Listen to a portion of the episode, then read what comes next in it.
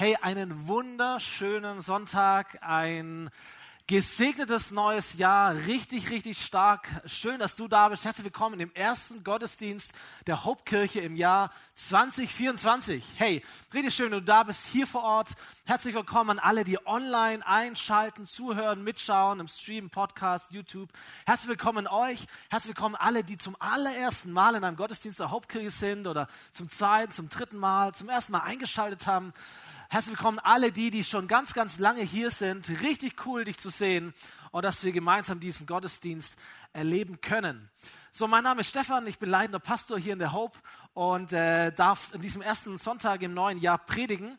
Meine Frau, meine drei Kinder, ich, wir sind erst seit drei Tagen wieder hier in Winnenden. Wir waren davor am Bodensee im Urlaub und ich habe euch ein Bild mitgebracht, ähm, das ich dort gemacht habe. Das war der 1. Januar. Okay? So, ich saß am Bodensee, du musst dir das vorstellen, dass der große See, dort hinten, äh, äh, die Sonne kommt gerade, dahinter sind eigentlich die Berge. Äh, und ich habe über mein Leben nachgedacht, wie man das halt so tut am 1. Januar. Ich habe mir überlegt, wie, wie möchte ich äh, dieses Jahr gestalten, wie möchte ich mein Leben gestalten, weil ich habe eins verstanden, die Person, die ich am Ende des Jahres bin, das entscheidet sich am Anfang des Jahres, stimmt's? Die Person, die ich sein werde am Ende meines Lebens, das entscheide ich jetzt am Beginn vom Rest meines Lebens. Und so habe ich mir Gedanken gemacht über Vorsätze. Nicht nur irgendwie, möchte mir Sport machen, all das ist auch nett, kann man alles machen, ähm, sondern ich habe mir gedacht, welche Person möchte ich sein? Und ich saß dann hier und habe mit Gott gesprochen, habe gebetet und war so in diesem Eindruck dieser Größe Gottes, dieser Schönheit, dieser Möglichkeiten Gottes, Berge, Sonne, Meer und so und ähm, habe gesagt, Gott, ich möchte angesichts deiner unglaublichen Größe und deiner Ressourcen, möchte ich eine Person sein, die dir vertraut. So wenn Momente kommen in diesem Jahr, die mich herausfordern, möchte ich reagieren mit Vertrauen. Und ich habe gesagt, Gott, angesichts deiner Ressourcen, deiner Größe, deiner Möglichkeiten, ich möchte eine Person sein, die fokussiert darauf ist, wozu du mich gerufen hast auf diese Welt. Und wenn Situationen kommen, wo alles Mögliche an mich herangetragen wird und mich ablenken will, möchte ich reagieren mit Fokus. Und ich habe gesagt, Gott, angesichts deiner Möglichkeiten, deiner Größe und Schönheit, ich möchte eine Person sein mit Freude. Und wenn Situationen kommen, die mich frustrieren, die mich nerven, die mich ungeduldig, wo die Ungeduld an mein Herz klopft, möchte ich reagieren mit Freude, mit Freude an meinem Gott, Freude, die meine Stärke ist. Vorsätze. Und wir sind letzte Woche hineingestartet in eine Predigtserie, die unglaublich gut ist, okay? Äh, sie nennt sich Vorsätze und ihr habt die Flyer auf euren Stühlen hier liegen. Ihr könnt alle Infos im, im Internet finden. Und Lisa und Stefan haben gestartet und sie haben uns mit hineingenommen in diese Grafik. Das ist unser Leben. Ein Lebenshaus, das wir alle bauen mit verschiedenen Bereichen, die die Säulen bilden. Körper und Gesundheit, der Bereich von Beziehungen, Arbeit, Leistung, Besitz. Vielleicht gibt es noch ein paar mehr Bereiche, die du nennen würdest. Aber diese Dinge bauen dein Lebenshaus. Und was du auch baust, du baust es durch Entscheidungen. Die Entscheidungen, die du triffst in jedem Bereich deines Lebens, prägen, bauen dein Lebenshaus. Nun ist die Frage, wie entscheide ich, was ich entscheide? Und das merken wir, drunter liegen bestimmte Werte, Prägungen, Glaubenssätze, Vorsätze, Dinge, die, die, die einfach wichtig sind. In der Kirche sprechen wir von Kultur. Wir haben auch Vorsätze und Werte, Dinge, die wichtig sind und die prägen deine Entscheidungen. Und dann haben wir gesagt, nun als Nachfolger von Jesus, als Christen, äh, die, die wir hier sind, ähm, haben wir noch so eine Klammer, dass wir sagen, das, was uns wichtig ist, ist eigentlich das, was Gott wichtig ist. Oder das, was Gott wichtig ist, soll auch das sein, was uns wichtig ist und was uns prägen soll. Aber der Punkt ist der, es ist wie bei einem Eisberg. Das Sichtbare ist das, was man sieht, aber es wird geprägt von dem, was man nicht sieht. Hier unten wird entschieden, was oben rauskommt. Oder wie wir es formuliert haben, die Qualität deiner Entscheidungen entscheidet über die Qualität deines Lebens. Welche Entscheidungen du hier triffst, entscheidet, wie dein Leben ist, heute, morgen und in der Zukunft, in diesem Jahr und für den Rest deines Lebens. Deswegen wäre es clever zu überlegen, ein paar gute Entscheidungen zu treffen, stimmt's? Entscheidungen zu treffen, nicht aus dem Moment heraus, nicht aus einer Emotion, aus einer Laune heraus, sondern Entscheidungen zu treffen aufgrund von guter Werte, von guten Vorentscheidungen, Vorsätze, das ist das Wortspiel der Serie, von Werten, die geprägt sind von Gott, von Göttlichkeit in unserem Leben. Und ihr Lieben, deswegen ist diese Serie so wichtig. Deswegen haben wir sie am Anfang des Jahres platziert. Deswegen sind diese Prinzipien so großartig, die du letzte Woche gehört hast, die du in den nächsten Wochen noch hören wirst. Wenn du sie aufnimmst, sie haben die Power, dein Leben zu verändern. Weil was ich für mich nicht wünsche, was ich dir nicht wünsche, ist, dass wir eines Tages aufwachen und sagen, hätte ich nur damals anders entschieden, hätte ich diesen Bereich nur anders aufgebaut und dann ist es zu spät und manche Sachen können wir nicht zurückdrehen. Die gute Nachricht ist, du kannst dich heute entscheiden für ein paar gute Vorsätze in deinem Leben, um ein Fundament zu bauen, um im richtigen Moment das Richtige zu entscheiden und ein gutes Leben zu bauen. Der zentrale Gedanke, der in dieser ganzen Serie vorherrscht, wie eine Formel. Die haben wir so formuliert. Wenn ich mit einer gewissen Situation konfrontiert werde, dann habe ich bereits eine Entscheidung getroffen, einen Vorsatz, einen Glaubenssatz getroffen. Wenn ich mit irgendeiner Situation konfrontiert, herausgefordert werde, reagiere ich nicht aus dem Affekt, aus der Laune, aus der Emotion heraus, sondern ich habe schon bereits eine Entscheidung getroffen. Es gibt einen Wert in meinem Leben. Und aufgrund diesen Wertes habe ich schon entschieden. Und ich steige heute ein, ihr seid ready. Äh, erster Sonntag in diesem Jahr, ein ganz steiles Thema. Mein Thema heute ist, wenn ich mit Versuchung konfrontiert werde, dann habe ich bereits mich entschieden. Ich bin bereit. Seid ihr auch bereit? Noch kannst du den Gottesdienst verlassen noch kannst du abschalten. All das. Nein, ich nehme voll mit hinein, okay? Vielleicht ist es dir auch schon mal so gegangen oder du kennst Menschen, denen es so geht. Du findest dich in einer Situation wieder, wo du gar nicht weißt, wie du da reingeraten bist, die du nicht geplant hast in deinem Leben. Kennt das jemand? So ganz ehrlich, niemand plant 30 Kilo, 30 Kilo Übergewicht zu haben, stimmt's? Niemand plant es. Niemand plant, seinen Arbeitsplatz zu verlieren. Nie, niemand plant, die Firma an die Wand zu fahren oder zu kündigen. Niemand plant, die Ehe zu brechen oder, oder, oder seine Ehe gegen die Wand zu fahren. Niemand plant eine Alkoholsucht, oder? Niemand plant, abhängig zu werden von Tabletten oder von Pornografie oder von deinem Handy oder was auch immer. Wir planen diese Dinge nicht. Niemand plant, irgendwann in seinem Leben mal ohne Freunde dazustehen. Niemand plant, seine Kinder zu schlagen, von eigenen Kindern irgendwie gehasst zu werden. Niemand plant, seine, seine Doktorarbeit abzuschreiben. Niemand plant ein Burnout in seinem Leben.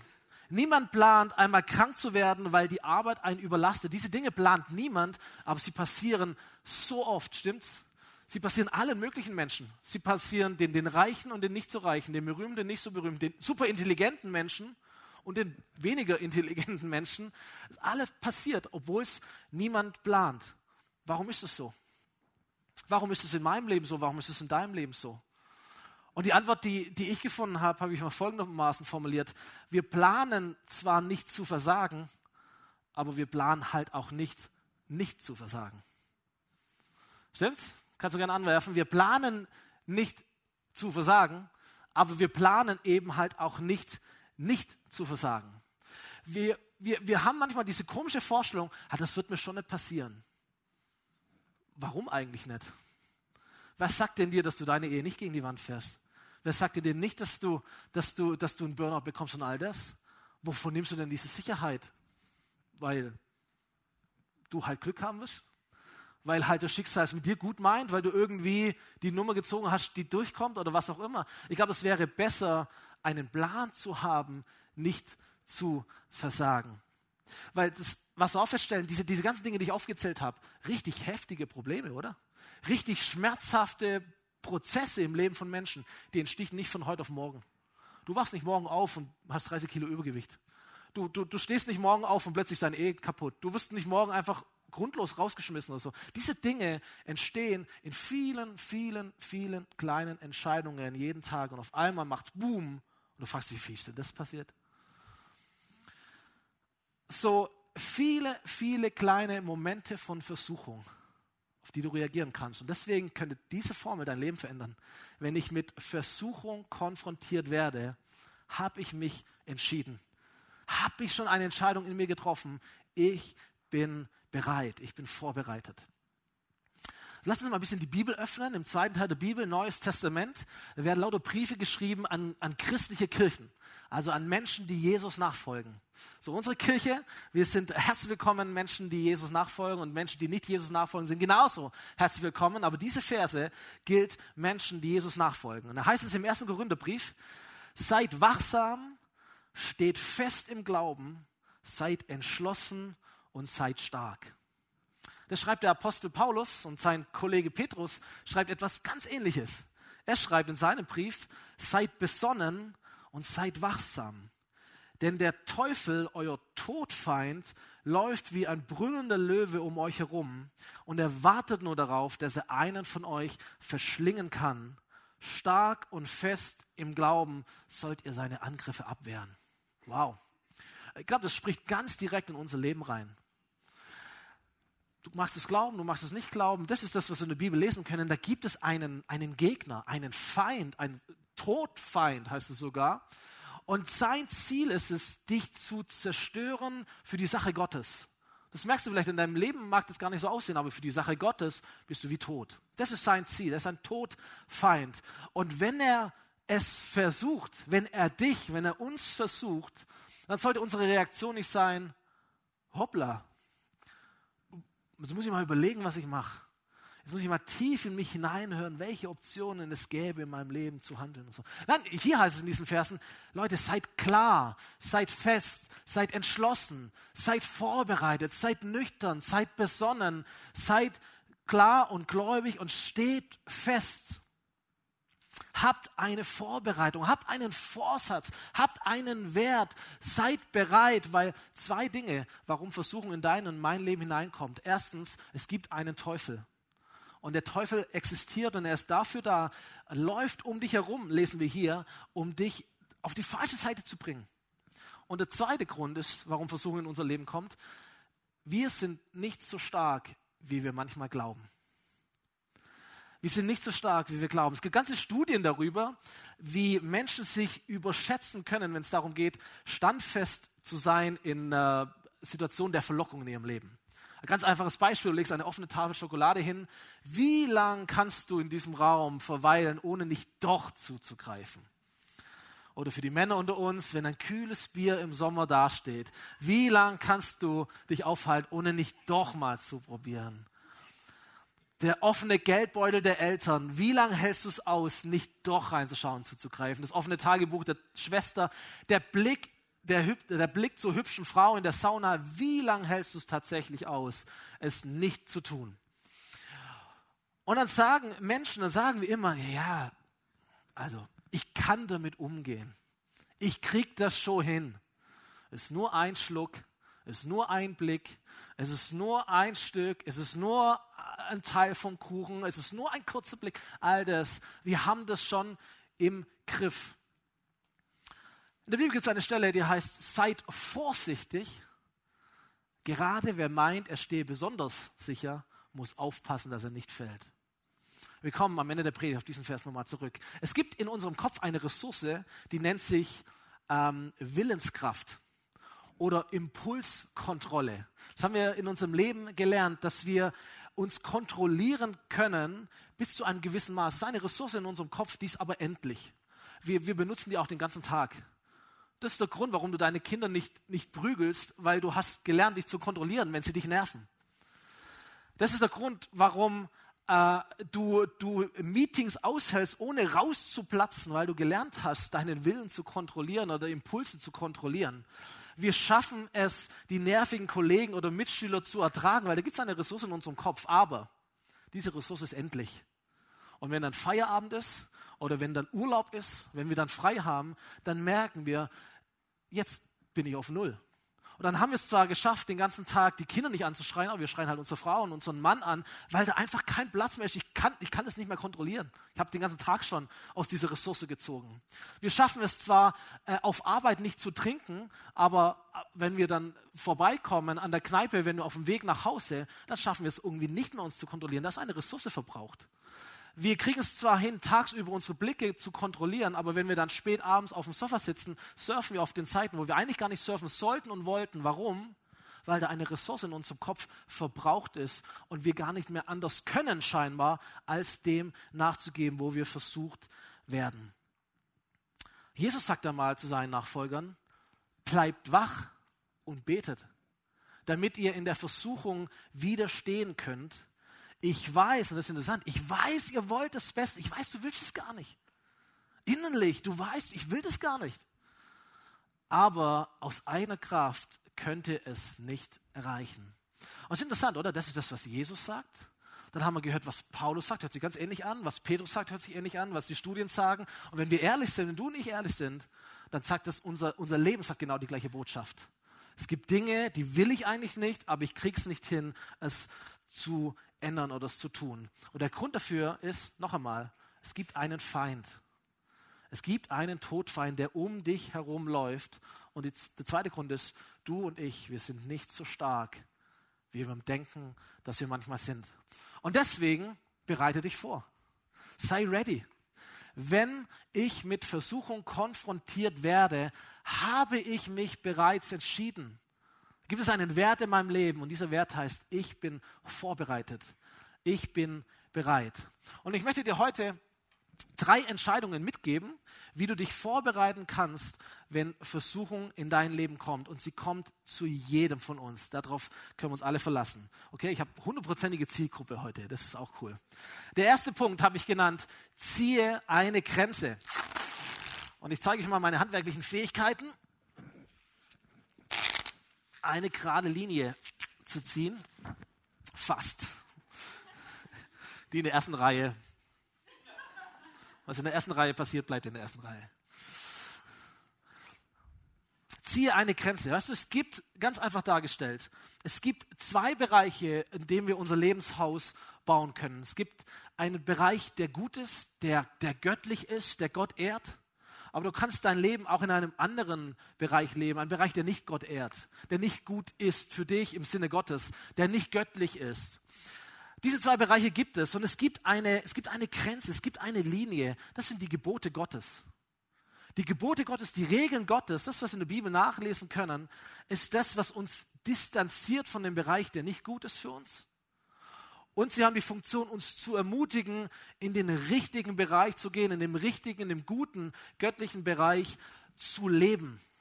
Ein Bereich, in dem unser Leben wächst, in dem es aufblüht im Sinne Gottes, in dem wir ein Segen sind, ein Lob für ihn und für andere Menschen. Das ist dieser Bereich.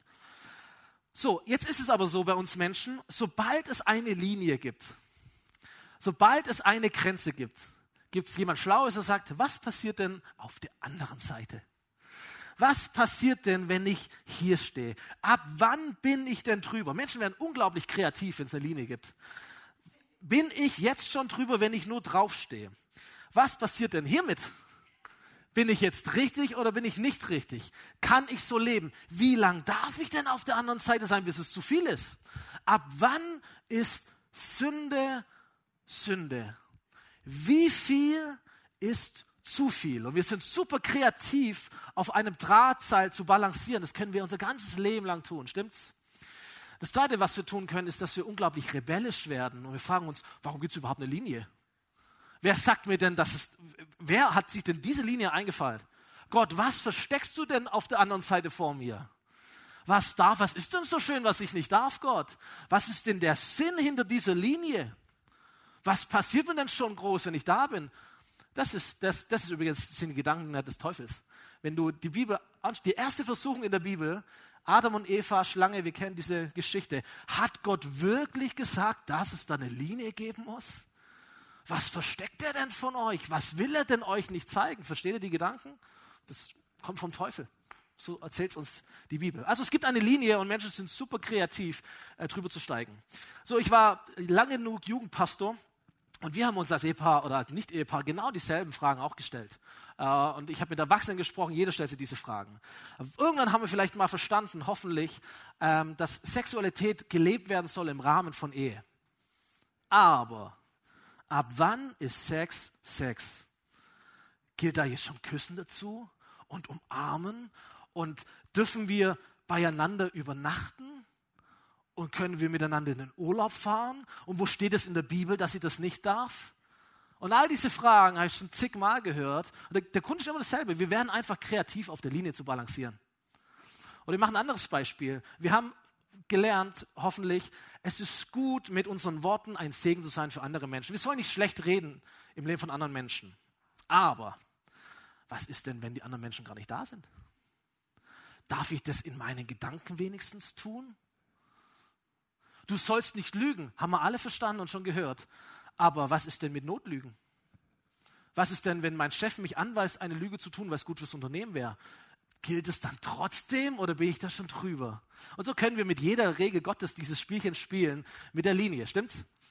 Ähm, so, wir Menschen tendieren dazu, nahe an die Linie ranzugehen und zu balancieren auf der Linie. Wir machen das nur dann nicht, wenn es richtig gefährlich ist. Stimmt's? Ich habe euch mal ein Bild mitgebracht von einer Straße. Weiß nicht, wer auf so einer Straße schon mal unterwegs wäre oder war.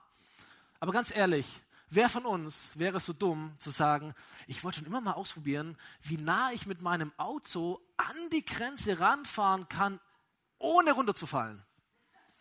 Du würdest sagen, du bist krank, Junge. Was ist das für ein Gedanke? Wel welcher Pilot überlegt sich vor dem Flug, ich wollte schon immer mal wissen, wie viel Tropfen Benzin brauche ich, um gerade so noch anzukommen und nicht abzustürzen? Ich würde nicht einsteigen in so ein Flugzeug. Wie nah kann ich an ein Gebäude ranfliegen, ohne es zu streifen? Puh. Oder wenn wir in Urlaub fahren, ich habe noch nie den Gedanken gehabt, ähm, wie lange kann ich am Abend davor wach bleiben? Wie viel Alkohol kann ich trinken, damit ich morgen gerade so nicht einschlafe mit Frau und drei Kindern und Gepäck drin? Wie lange kann ich am Vorabend Party machen, um eine wichtige Abschlussprüfung nicht zu verhauen? Die Frage haben Sie vielleicht manche schon gestellt. Aber ihr versteht das Prinzip, okay? Wenn es wirklich gefährlich ist, wenn es um unser Leben geht, würden alle Eltern, wenn ihr solche Bilder seht, du hast Kinder, bleib ja weg von der Grenze. Du stehst zwar noch sicher, aber mach lieber mal einen Schritt zurück. Geh, wir nennen das dann einen Sicherheitsabstand. Aber komischerweise, wenn es um die Regeln Gottes geht, da sind wir super kreativ zu balancieren auf der Kante und gehen auch mal drüber und all das. Ich glaube, was uns helfen würde, uns vorzubereiten auf Versuchungen, die kommt in unser Leben, ist ein Sicherheitsabstand einzuziehen, eine Grenze zu ziehen, eine zweite Linie in unser Leben zu implementieren und zu sagen, ich werde über diesen Bereich nicht gehen. Warum? Nicht, weil ich es nicht darf, sondern weil ich danach in einem Bereich bin, wo ich ganz leicht versucht werde, auf die andere Seite zu gehen, wo ich nicht hin soll und auch nicht hingehöre und auch nicht hin will. Ich mache dir ein paar Beispiele, damit du es verstehst. Und ich weiß, vielleicht trifft es tatsächlich jemand. Wenn du ein, ein, ein Problem damit hast, deine Finanzen zu kontrollieren, weil im Internet Geld auszugeben ist ja super easy, gell? Klick, klick, Prime Day, Black Friday, Werbung, tralala, du musst nur zweimal klicken, also das ganze Geld ist weg. Äh, und du merkst, hey, das ist echt ein Problem für mich. Was du tust oder was du tun kannst, ist eine, eine Sicherheitslinie zu ziehen, eine Grenze zu ziehen und sagen, ich werde mein, mein Passwort einer sehr guten Freundin oder sehr guten Freund geben. Und immer wenn ich eine bestimmte Menge ausgeben möchte, muss sie mir das freigeben. Nicht, weil du es nicht darfst, sondern weil du merkst, wenn ich das nicht tue, ich gehe ständig auf die falsche Seite. Oder du sagst, ey, ich verbringe viel zu viel Zeit an meinem Handy und auf Social Media und ich merke, es bringt mich in einen Bereich, wo ich, wo ich mich nicht mehr kontrollieren kann, mich zu vergleichen mit anderen Menschen. Und ich werde immer schlecht gelaunt und ich erhebe mich über andere Menschen. Das ist nicht das, was Gott will.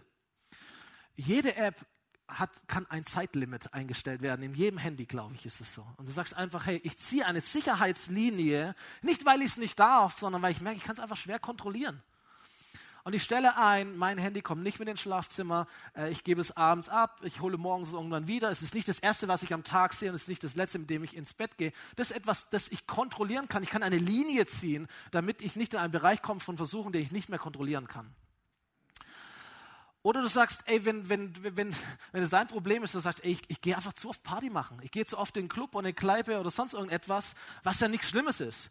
Aber was dann passiert ist, dann fange ich irgendwie an, an, zu viel zu trinken. Und immer wenn ich zu viel zu trinke, dann werden die, Geschäf die, die, die Gespräche schlüpfrig und meine, meine Handlungen werden nicht gut. Und am Ende wache ich am nächsten Tag auf und schäme mich eigentlich für das, was am letzten Tag passiert ist.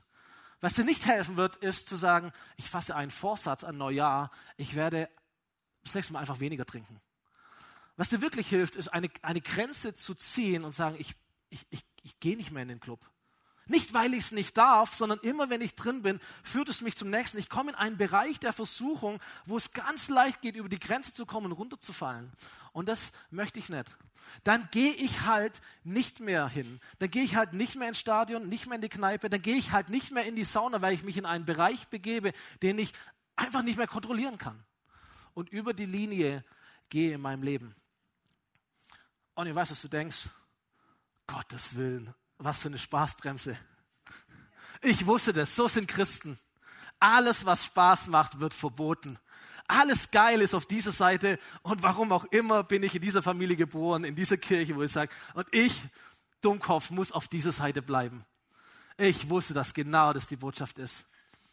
Weißt du, was die Bibel uns erzählt? Da gab es einen schlauen Mann, er ist David, er war ein, ein unglaublicher König.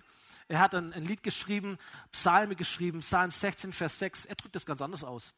Und ich habe extra so eine alte Übersetzung genommen, da war das schön ausgedrückt. Er sagt, die Messschnüre sind für mich auf schönes Land gefallen. Gott, was du mir zugemessen hast, gefällt mir gut. Und das Bild dahinter ist, hier wird mit Messschnüren wird etwas abgesteckt, wird, einen, wird ein Bereich zugeteilt, zugemessen. Dass das ein, ein Land, das Gott dir gibt, ist ein Bereich, den Gott dir misst. Und David sagt, das, was ich von dir bekommen hat, Gott, ist schön. Schönes Land. Hier gefällt es mir gut. Hier kann ich wachsen. Hier kann ich blühen. Hier, hier werde ich gesegnet und hier werde ich zu einem Segen. Hier möchte ich bleiben. Nicht, weil ich es muss, sondern ich, ich möchte es. Und das dürfen wir verstehen. Das ist ein, ein wichtiger Satz, den lohnt sich abzuschreiben. Ich habe mal äh, das formuliert. Es ist nicht Unfreiheit, etwas scheinbar Gutes nicht zu dürfen, sondern es ist Freiheit, etwas in Wahrheit Ungutes nicht mehr zu müssen. Stimmt's? Es ist nicht Unfreiheit, etwas scheinbar Gutes nicht mehr zu dürfen, weil Gott mir das verbietet, weil die, die, die Verbote Gottes das zu fördern, sondern es ist Freiheit, etwas in Wahrheit eigentlich gar nicht so Gutes. Wenn wir ehrlich sind, sind die Dinge nicht so gut. Ähm, etwas in Wahrheit Ungutes nicht mehr zu müssen. Gott, das, was du mir gegeben hast, ist ein schönes Land. Es ist ein gutes Land. Es gefällt mir gut. So, ich möchte dich ermutigen, dich vorzubereiten auf Versuchungen in deinem Leben dass der Teufel kommt und dich auf die andere Seite bringt, dass du sagst, ich, ich ziehe einen Sicherheitsabstand, ich ziehe eine Grenze in meinem Leben. In welchem Bereich deines Lebens auch immer das betrifft, aber ich, ich ziehe eine Grenze. Das zweite, den zweiten Tipp habe ich genannt, überschlage die Kosten. Und ich habe eine Geschichte gefunden, die passt wie Arsch auf Eimer. Im negativen Sinn. Sommer 1999 der damals millionenschwere und beste deutsche Tennisspieler aller Zeiten, Boris Becker, spielt sein letztes Tennismatch als Profi in Wimbledon, London. An diesem Tag beendet er seine Karriere und er sammelt sein Team ein und sie gehen abends ähm, noch feiern. 25 Jahre Tennis. Die meisten davon Profitennis gehen an diesem Tag zu Ende. Und er schreibt in seiner Biografie später über genau diesen Moment folgendes Zitat. Ich hatte mein letztes Profimatch in Wimbledon und war emotional aufgewühlt. Meine Mutter hat mich noch gewarnt, mach keinen Fehler, bleib daheim. Sie kannte mich seit 32 Jahren und wusste, wenn ich mal die Nerven verliere, dass ich sehr weit springen kann. Und genau das ist an jenem Abend passiert. Und wir alle wissen, die meisten von uns wissen, was passiert ist aus dieser Legende. Er geht mit seinem Team feiern in diesem Restaurant. Er, er sieht eine schöne Kellnerin. Es kommt zu etwas, das man später Besenkammeraffäre nennt. Ein paar Sekunden scheinbar spontaner Sex irgendwo auf dem Klo. Ein paar Sekunden auf der falschen Seite. Und Bobbele zahlt mit seinem ganzen Leben dafür. Die Ehe ist kaputt. Unterhaltsklagen, der Ruf ist kaputt. Heute lachen wir drüber, sagt, hey, du, du, du warst eine Legende. Heute darfst du durch die Talkshows tingeln und eine Geschichte irgendwie verkaufen. Wie bist du gefallen? Weil ein paar Sekunden aus der Emotion heraus eine falsche Entscheidung zu treffen, die du nicht rückgängig machen kannst. Das ist ein heftiger, heftiger Preis. So, in, in jeder Versuchung steckt ein gewisses Risiko, stimmt's? Und vielleicht ist ein guter Ratschlag, habe ich festgestellt, sich mal zu überlegen, wenn ich, auf die, wenn ich über die Grenze gehe, was ist das Worst-Case-Szenario, das passieren könnte? Könnte da jemand schwanger werden? Boris? Wenn das rauskommt, verliere ich meinen Job, verliere ich meinen Ruf, Verliere ich meine Ehe? Verliere ich meine Kinder? Was ist das Schlimmste, was ich entwickeln kann, wenn ich jetzt Ja sage? Für ein paar Sekunden, für einen Moment, für eine Minute, für eine Phase in meinem Leben, was auch immer. Und dieser Schock, den wir haben können, der kann sehr heilsame Wirkung haben, dass wir sagen, hey, wenn das, wenn das das Resultat ist, dann werde ich um alles in der Welt auf dieser Seite bleiben. Überschlag die Kosten, um nicht etwas tragen zu müssen an Konsequenzen, das du heute einfach noch nicht absehen kannst. Das ist ein Prinzip, ein Prinzip, das uns die Bibel übrigens erklärt. In den Gesetzbüchern Mose, 4. Mose, äh, Kapitel 32 heißt es, wenn ihr nicht so handelt, sagt Gott, also wenn ihr nicht in diesem Bereich seid, euch, euch euer Leben führt, siehe, dann habt ihr gegen den Herrn gesündigt und ihr sollt erkennen, ihr werdet erfahren, dass eure Sünde euch finden wird. Und das sollten wir niemals vergessen, es sollte uns immer wieder bewusst sein, wenn wir auf den nicht göttlichen Bereich gehen und unser Leben hier führen, wir machen uns Gott zum Gegner. Du machst dir die größte Macht zum Gegner. Du machst dir die Heiligkeit Gottes zum Gegner. Wir spielen manchmal viel zu leicht mit der Heiligkeit Gottes. Wir spielen viel zu schnell mit der Sünde. Wir sollten uns bewusst machen, dass wir gegen Gott sind in diesem Moment. Und das Zweite, was uns auch bewusst machen dürfen, ist, dass unsere Sünde uns treffen wird. Oder Luther übersetzt es so, ihr werdet die Folgen eures Versagens tragen. Die Konsequenzen fallen auf euch zurück. Boris, du musst zahlen. Du wirst angeklagt. Das ist dein Name, der, der durch die Presse geht. Du wirst dafür gerade stehen. Das ist eine heftige Konsequenz.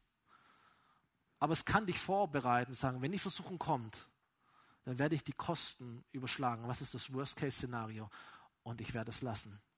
So lasst uns festhalten, wir haben einen, einen Feind, der um uns herum geht und wir sind nicht so stark, wie wir manchmal denken. Also lasst uns vorbereitet sein, wenn die Versuchung uns konfrontiert, indem wir eine Grenze ziehen, einen Sicherheitsabstand für die Bereiche unseres Lebens, wo wir am Kämpfen sind. lasst uns die Heiligkeit Gottes sehen, lasst uns die Kosten überschlagen, lasst uns schockiert sein von den Konsequenzen, die falsche Entscheidungen oder ein Verweilen im falschen Bereich haben können. Und lasst uns vorbereitet sein, indem wir entscheiden, was ist unser Fluchtplan. Das ist der dritte und letzte Punkt. Plane deine Flucht. Es gibt eine Person im Alten Testament, viele von uns werden die kennen. Am Ende ihres Lebens hat sie staatsmännische Verantwortung. Aber der Weg dorthin der war wirklich ähm, schwierig und er war voller Versuchungen. Es hat damit schon angefangen, dass er einer von zwölf Brüdern ist. Er war der Geliebte des, des Vaters. Der hat ihn reich beschenkt. Er hatte einen starken Charakter auch, einen starken Willen. Er hat es alles raushängen lassen, wie toll er ist und so weiter, sodass seine Brüder ihn wirklich gehasst haben. So weit, dass er gesagt hat, am liebsten wollen wir, dass Josef, so hieß er, dass Josef tot ist. So weit haben sie es nicht gemacht, aber sie haben ihn verkauft an irgendwelche Händler, die haben ihn mitgenommen nach Ägypten, wieder weiterverkauft und so kam Josef an, an, an, in, in das Haus von einem Beamten in Ägypten. Sein Name ist Potiphar oder war Potiphar. Und in diesem Haus kommt nun die Versuchung, weil das Gute war, dass, dass, dass Gott mit Josef war. Gottes Gunst lag auf seinem Leben und Josef hatte durch Erziehung vermutlich echt ein paar richtig, richtig gute Werte. Da war Gott war mit ihm und der Charakter musste halt noch geschliffen werden, was dann auch passiert. Ähm, und in diesem Haus von Potiphar kommt nun die Versuchung. 1. Mose 39 finden wir diese ganze Geschichte, darfst du gern nachlesen. Josef sah sehr gut aus, damit fängt schon an. Also die Gunst Gottes. Haben wir einen Josef heute unter uns, der sich traut? Die Gunst Gottes. Josef sieht sehr gut aus. Und darum hatte auch Potiphars Frau mittlerweile ein Auge auf ihn geworfen schlaf mit mir, forderte sie ihn auf.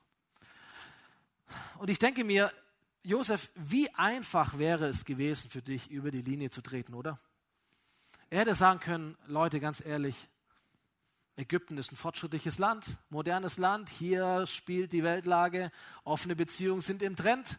Ähm, check das mal mit deinem Mann an, wenn der kein, kein, kein Problem damit hat, let's go. Oder er hätte sagen können, ja, Herrin, ja, Herrin, ich erweise euch den Liebesdienst, ich bin euer Sklave, nehmt mich. Hätte er auch machen können. Er sagt, ich habe gar keine andere Wahl. So, das ist mein Herr, das ist meine Herrin, wird auch nicht schlecht ausgesehen haben, die Frau, dann muss ich halt. Oder er hätte sagen können, ja, es wäre die falsche Entscheidung, aber ganz ehrlich, Gott, was hat es dich interessiert? Du hast auch nicht getan, was ich wollte. Deswegen bin ich hier in Ägypten als, als Sklave. Jetzt mache ich auch, was du nicht möchtest. Ist mir egal. Meine Familie ist weg. Ich sehe meine Familie nie wieder. Meine Vergangenheit ist Vergangenheit. Lass uns Spaß haben. Wäre alles nachvollziehbar gewesen. Aber Josef hatte Werte. Josef hatte einen Vorsatz. Josef war vorbereitet. Er reagiert ganz anders. Er, er weigert sich, heißt es in dem Text. Und dann sagt er, du weißt doch, mein Herr braucht sich im Haus um nichts zu kümmern. Alles hat er mir anvertraut. Ich habe genauso viel Macht wie er. Nur dich hat er mir vorenthalten, weil du seine Frau bist.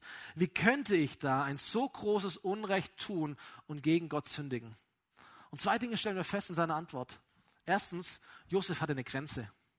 Er nennt Dinge, die Sünde sind, Sünde. Zu einer Frau, die ein völlig anderes Mindset hatte, die kannte nichts von Gott und von Gebote und sonst irgendetwas. Aber er hat die Dinge beim Namen genannt. Er sagt, für mich ist das der falsche Bereich das ist ein Übertreten, das mache ich nicht.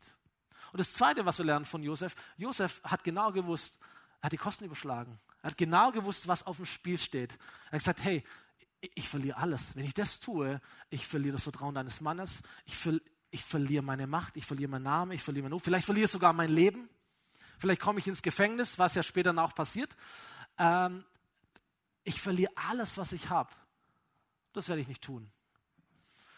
Aber heißt es, Potiphars Frau ließ nicht locker. Jeden Tag redete sie auf Josef ein, aber er hörte nicht darauf und ließ sich nicht von ihr verführen. Kennst du das? Wenn die Versuchung jeden Tag kommt, immer der Blick, immer der Gedanke, immer die Stimme.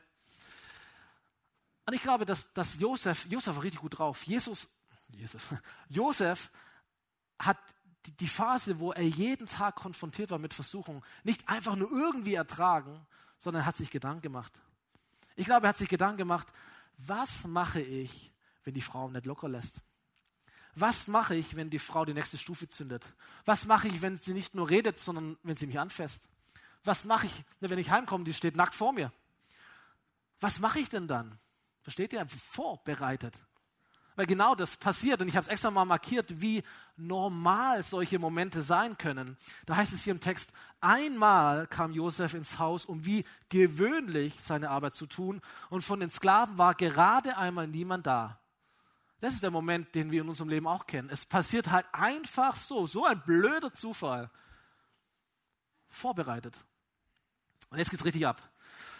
So packte sie ihn am Gewand, sie keine Ahnung, ziehen die Hose runter oder reißt ihm das T-Shirt oder keine Ahnung, wer das war. Sie packte ihn am Gewand, komm mit mir ins Bett. Drängte sie, so stelle ich mir das vor. Wo ist eigentlich unser Theater? sie packte ihn am Gewand, komm mit mir ins Bett, drängte sie. Josef riss sich los, ließ sein Gewand in ihrer Hand und floh nach draußen. Und ich glaube, das ist, ich meine, es ist nicht die, die, die allerkomplizierteste Lösung. Er, er haut halt einfach ab. Aber es ist eine gute Lösung, oder? Ich glaube, dass es kein Zufall war, sondern dass er geplant hatte, wenn sie die nächste Stufe zündet, dann hau ich einfach ab. Dann hau ich einfach ab. Warum? das ist wichtig. Warum? Weil ich lieber mein Gewand verliere als meine Integrität. Lieber soll sie etwas Äußerliches haben, aber nicht mein Herz. Das ist der Punkt von Versuchung. Lieber verliere ich etwas Unwichtigeres, als etwas Wichtiges zu verlieren. Lieber verliere ich eine Freundschaft, als dass, ich, als dass diese Freundschaft meine Ehe kaputt macht oder meine zukünftige Ehe kaputt macht. Lieber kündige ich meinen Job, als dass ich meine Ewigkeit bei Gott kündige, weil mein Job mich ständig auf die falsche Seite bringt. Lieber stehe ich vor Menschen doof da, weil ich Nein sage, die Linie zu übertreten, als dass ich doof dastehe vor Gott, weil ich die Linie übertrete. Lieber enttäusche ich Menschen, weil ich etwas nicht mache, als dass ich Gott enttäusche damit, dass ich etwas mache. Versteht ihr? Du hast immer einen Preis. Es ist nur die Frage, was ist wichtig und was ist weniger wichtig in deinem und in meinem Leben. Und Josef wusste, ich bin nicht stark genug. Das heißt, wenn sie mich packt, die Versuchung, dann hau ich ab. Dann gehe ich weg. Dann renne ich raus und fertig. Das ist ein Vorsatz. Wenn ich mit Versuchung konfrontiert werde, habe ich mich bereits entschieden. Gibt es einen Wert in meinem Leben, egal in welchem Bereich ich Entscheidungen treffen muss, ich bin vorbereitet. So, ich nehme uns nochmal mit hinein in diesen Vers und dann kommen wir auf die Zielgerade der Predigt. Seid vorsichtig. Gerade wer meint, er stehe besonders sicher, muss aufpassen, dass er nicht fällt. Und jetzt kommt die gute Botschaft. Was eurem Glauben bisher an Prüfungen zugemutet wurde, überstieg nicht eure Kraft. Gott aber steht treu zu euch. Er wird auch weiterhin nicht zulassen, dass die Versuchung größer ist, als ihr es ertragen könnt. Wenn euer Glaube auf die Probe gestellt wird, schafft Gott auch die Möglichkeit, sie zu bestehen. Das ist ein mega Bibelvers.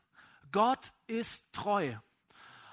Und wenn du in einem Moment bist, wo die Versuchung nach dir packt, weil Gott mit dir ist, gibt es auch immer einen Ausweg, heißt es hier, gibt es auch immer einen, eine Möglichkeit, Versuchung zu bestehen. Das ist der Unterschied, ob man mit Gott lebt oder ob man ohne Gott lebt. Wenn du mit Gott lebst und Jesus nachfolgst, hast du in jedem Moment der Versuchung, auch wenn sie noch so stark ist, einen Ausweg, einen Fluchtweg. Du hast eine Option zu gehen in der Kraft Gottes. Aber du entscheidest. Du entscheidest. Die Qualität deiner Entscheidungen entscheidet über die Qualität deines Lebens. Wir planen nicht zu versagen, aber wir planen halt auch nicht, nicht zu versagen. Bis heute, bis du diese Predigt gehört hast, bis du in diesem Gottesdienst warst, bis du online eingeschaltet hast. Ähm, heute hast du eine Chance am Anfang einer neuen Woche, am Anfang eines Jahres gute Entscheidungen zu treffen, einen Vorsatz in dein Leben zu implementieren, der lautet, wenn ich mit Versuchung konfrontiert werde, habe ich mich entschieden, ich bin bereit. Die Band darf nach oben kommen äh, für den zweiten Teil vom Worship nachher. Ich möchte dich ganz, ganz direkt fragen, hier vor Ort, euch zu Hause, wo auch immer du siehst, hörst oder mitbekommst, was hier gesprochen wird, wo bist du verwundbar? Wo sind deine, wo sind deine Schwachstellen? Das ist nichts Schlimmes, wir alle haben das. Wo sind Bereiche in deinem Leben, wo der Feind, der Todfeind dich immer wieder angreift? Wo trittst du immer wieder über die Linie? Wo rechtfertigst du das? Wo rechtfertigen wir das mit manchmal mit so komischen Ausreden, wo wir genau eigentlich wissen, ja, eigentlich hätte ich es auch anders machen können. Wo entschuldigen wir uns manchmal so mit, mit, mit, mit irgendwelchen Ausflüchten, die eigentlich gar nicht stimmen? Wo ist es vielleicht in deinem Leben so, dass du schon viel zu lange auf der Linie balancierst, vielleicht schon drüber bist, du weißt es auch ganz genau, aber du hast dich irgendwie mit so einem kompromissvollen Leben arrangiert, angewöhnt. Das ist der Grund, warum wir unsere Leidenschaft für Jesus verlieren, weil wir uns Gott zum Gegner machen. Da trennt sich etwas zwischen uns und Gott, baut sich etwas auf. Und wir fragen uns, wo ist unsere Leidenschaft für Jesus, wo unsere Liebe, wo ist unser Feuer für Jesus? Da ist eine Mauer Stück für Stück eingezogen. Wo musst du umkehren? Biblisch heißt es dann Buße tun, von einem Weg zurücktreten, sich entschuldigen und einen anderen Weg einschlagen. Ich möchte dich so ermutigen, echt um dich kämpfen. Sei vorbereitet. Bereite dich vor, vielleicht indem du zurücktrittst und sagst, okay, an heute starte ich neu. Und an all die, die, die sagen, hey, mir geht's gut. Und ich glaube dir das wirklich. Es geht mir gut, ich bin glücklich, es, es läuft und ich habe tatsächlich auch nicht mit so viel Versuchung zu kämpfen. Ich möchte dir sagen, das ist ein Moment, aber wir wissen nie, was kommt in diesem Jahr. Wir wissen nie, aber eigentlich wissen wir es schon, es werden andere Momente kommen. Dein ganzes Leben lang wird nicht so gut laufen, höchstwahrscheinlich, wie das jetzt gerade läuft. So, was wir lernen von Josef in der Bibel, was gut ist, ist, in guten Zeiten vorzubereiten für nicht so gute Zeiten. In starken Phasen dich vorzubereiten für die Phasen, die nicht so stark sein werden, wo du schwach sein wirst. Irgendwann wird es die Momente geben, da bist du müde, da bist du erschöpft, da schlaucht dich deine Ehe, deine Kinder, deine Familie, dein, deine Klasse, dein, deine Kollegen. Da bist du frustriert, da bist du ausgelaugt. Dann kommen die Momente, wo es sich entscheidet. Wenn die jetzt nicht da sind in deinem Leben, bereite dich vor, bereite dich jetzt darauf vor für die Momente, die eines Tages einmal kommen werden. Letzter Gedanke dazu. Wir müssen nicht einer Versuchung in der Zukunft widerstehen, wenn wir die Möglichkeit nutzen, sie heute zu beseitigen. Wir müssen nicht jeden Kampf kämpfen in der Zukunft, wenn wir uns heute Gedanken darüber machen, wie wir uns vorbereiten können, uns absichern können, uns zurückziehen können, damit wir erst gar nicht in den Bereich kommen, damit in der Zukunft eine Versuchung an uns herantritt und uns auf die falsche Seite zieht. Aber das sind Entscheidungen, ihr Lieben. Das sind Entscheidungen, die wir treffen. So noch einmal zum Schluss. Es gibt einen Feind. Er läuft um dich herum und er zieht dich auf die andere Seite. Das ist sein Versuchen. Und du und ich, wir sind nicht so stark, wie wir denken, dass wir sind. Also lass uns vorbereitet sein, wenn die Versuchung uns konfrontiert. Lass uns Grenzen ziehen, in welchem Bereich in unserem Leben das auch immer ist. Lass uns Grenzen ziehen, Sicherheitsabstand eingehen, damit wir gar nicht erst in einen kritischen Bereich hineinkommen. Lass uns die Kosten überschlagen. Was ist ein, ein Worst-Case-Szenario? Was kann im schlimmsten Fall passieren, wenn ich dazu Ja sage? Nein, das möchte ich nicht. Und lass uns einen Fluchtplan haben. Lass uns vorbereitet sein, wenn es schlimmer wird, wenn, wenn die Versuchung kommt, Dinge zu lassen, wegzurennen, aus dem Fenster zu werfen. Ja, li lieber ohne dieses Gerät in den Himmel als mit diesem Gerät nicht in den Himmel kommen. Versteht ihr?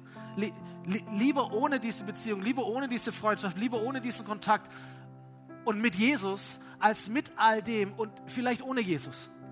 Lass uns nicht dumm sein. Lass uns vorbereitet sein, wenn die Versuchung kommt. Ich bin vorbereitet. Das ist ein Vorsatz in meinem Leben. Und der Punkt ist der, wenn wir gute Vorsätze haben, gute Werte, wenn die klar sind, Entscheidungen, die wir treffen, sind viel einfacher. Wenn du bei jeder Entscheidung überlegen musst, oh, was mache ich jetzt, was mache ich jetzt, ist das und so. Nein, das ist vorentschieden. Du weißt schon, wie du entscheidest, wenn die Versuchung kommt, weil du hast Werte. Du hast ein Fundament, du hast einen Vorsatz getroffen, eine Vorentscheidung. Wenn die Versuchung kommt, dann habe ich mich schon entschieden. Ich bin vorbereitet. Amen. Lass uns aufstehen in dem Moment. Wir werden nochmal hineingehen, Gott eine Antwort zu geben. Lieder zu singen, Gott anzubeten.